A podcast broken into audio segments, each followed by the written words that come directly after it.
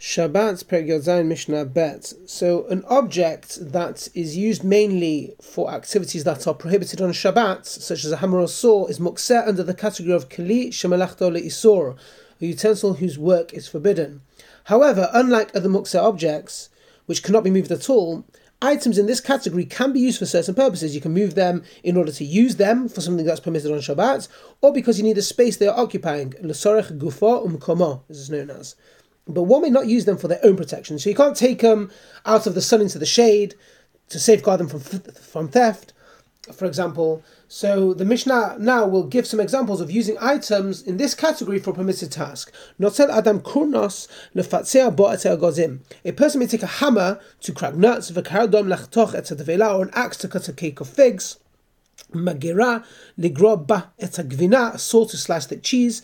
Magrefa ligrof ba et et hagrogrot, a shovel to scoop up dried figs from the bottom of a barrel, uh, of a barrel, et harachat ve'et hamazleg latit alav lakatan, a winnowing shovel, or a pitchfork to put food on it for a child. So let's say you've got a child on one side of a stream and they can't get over it. So to pass food to this child, you'd put food on a winnowing shovel or the end of a pitchfork and, and put it over the stream to like reach, uh, you know, to reach over further to to them. Um,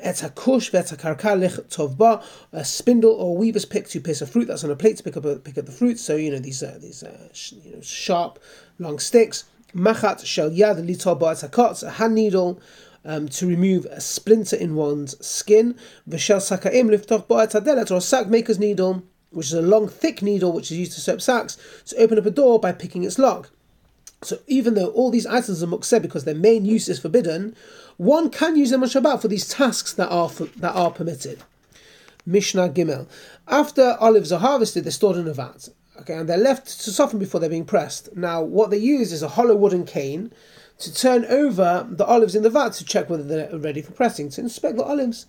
This Mishnah will discuss the status of such a cane in regard to Tuma and Muktzeh. Kana Shazetim, so the, the, the cane that is used for checking olives, Im yesh kesher mekabel tum'ah, if there's a knot at its end, which prevents oil from inside its hollow from dripping out, it's able to become tameh because a wooden object that can serve as a container it becomes basically a kli. It's tied up, and then this this this knot prevents oil from falling out. So therefore, it becomes a vessel that can hold oil. So therefore, it becomes a kli in regards to tuma. im lav im tuma. But if it does not have a hot knot at its end and cannot hold oil inside the hollow space inside it, it is not considered a utensil. So therefore, cannot become tameh. Ben kach or ben kach nitzah Shabbat. In either case, it can be moved on Shabbat because regarding muktzeh, it's a kali regard the, regardless of whether or not it has a knot because it doesn't have to hold anything to become useful. It's, uten- it's utensil because you can still use it to turn over olives regarding it's a you know regardless of the fact that it can it can hold oil or not. Have a great day.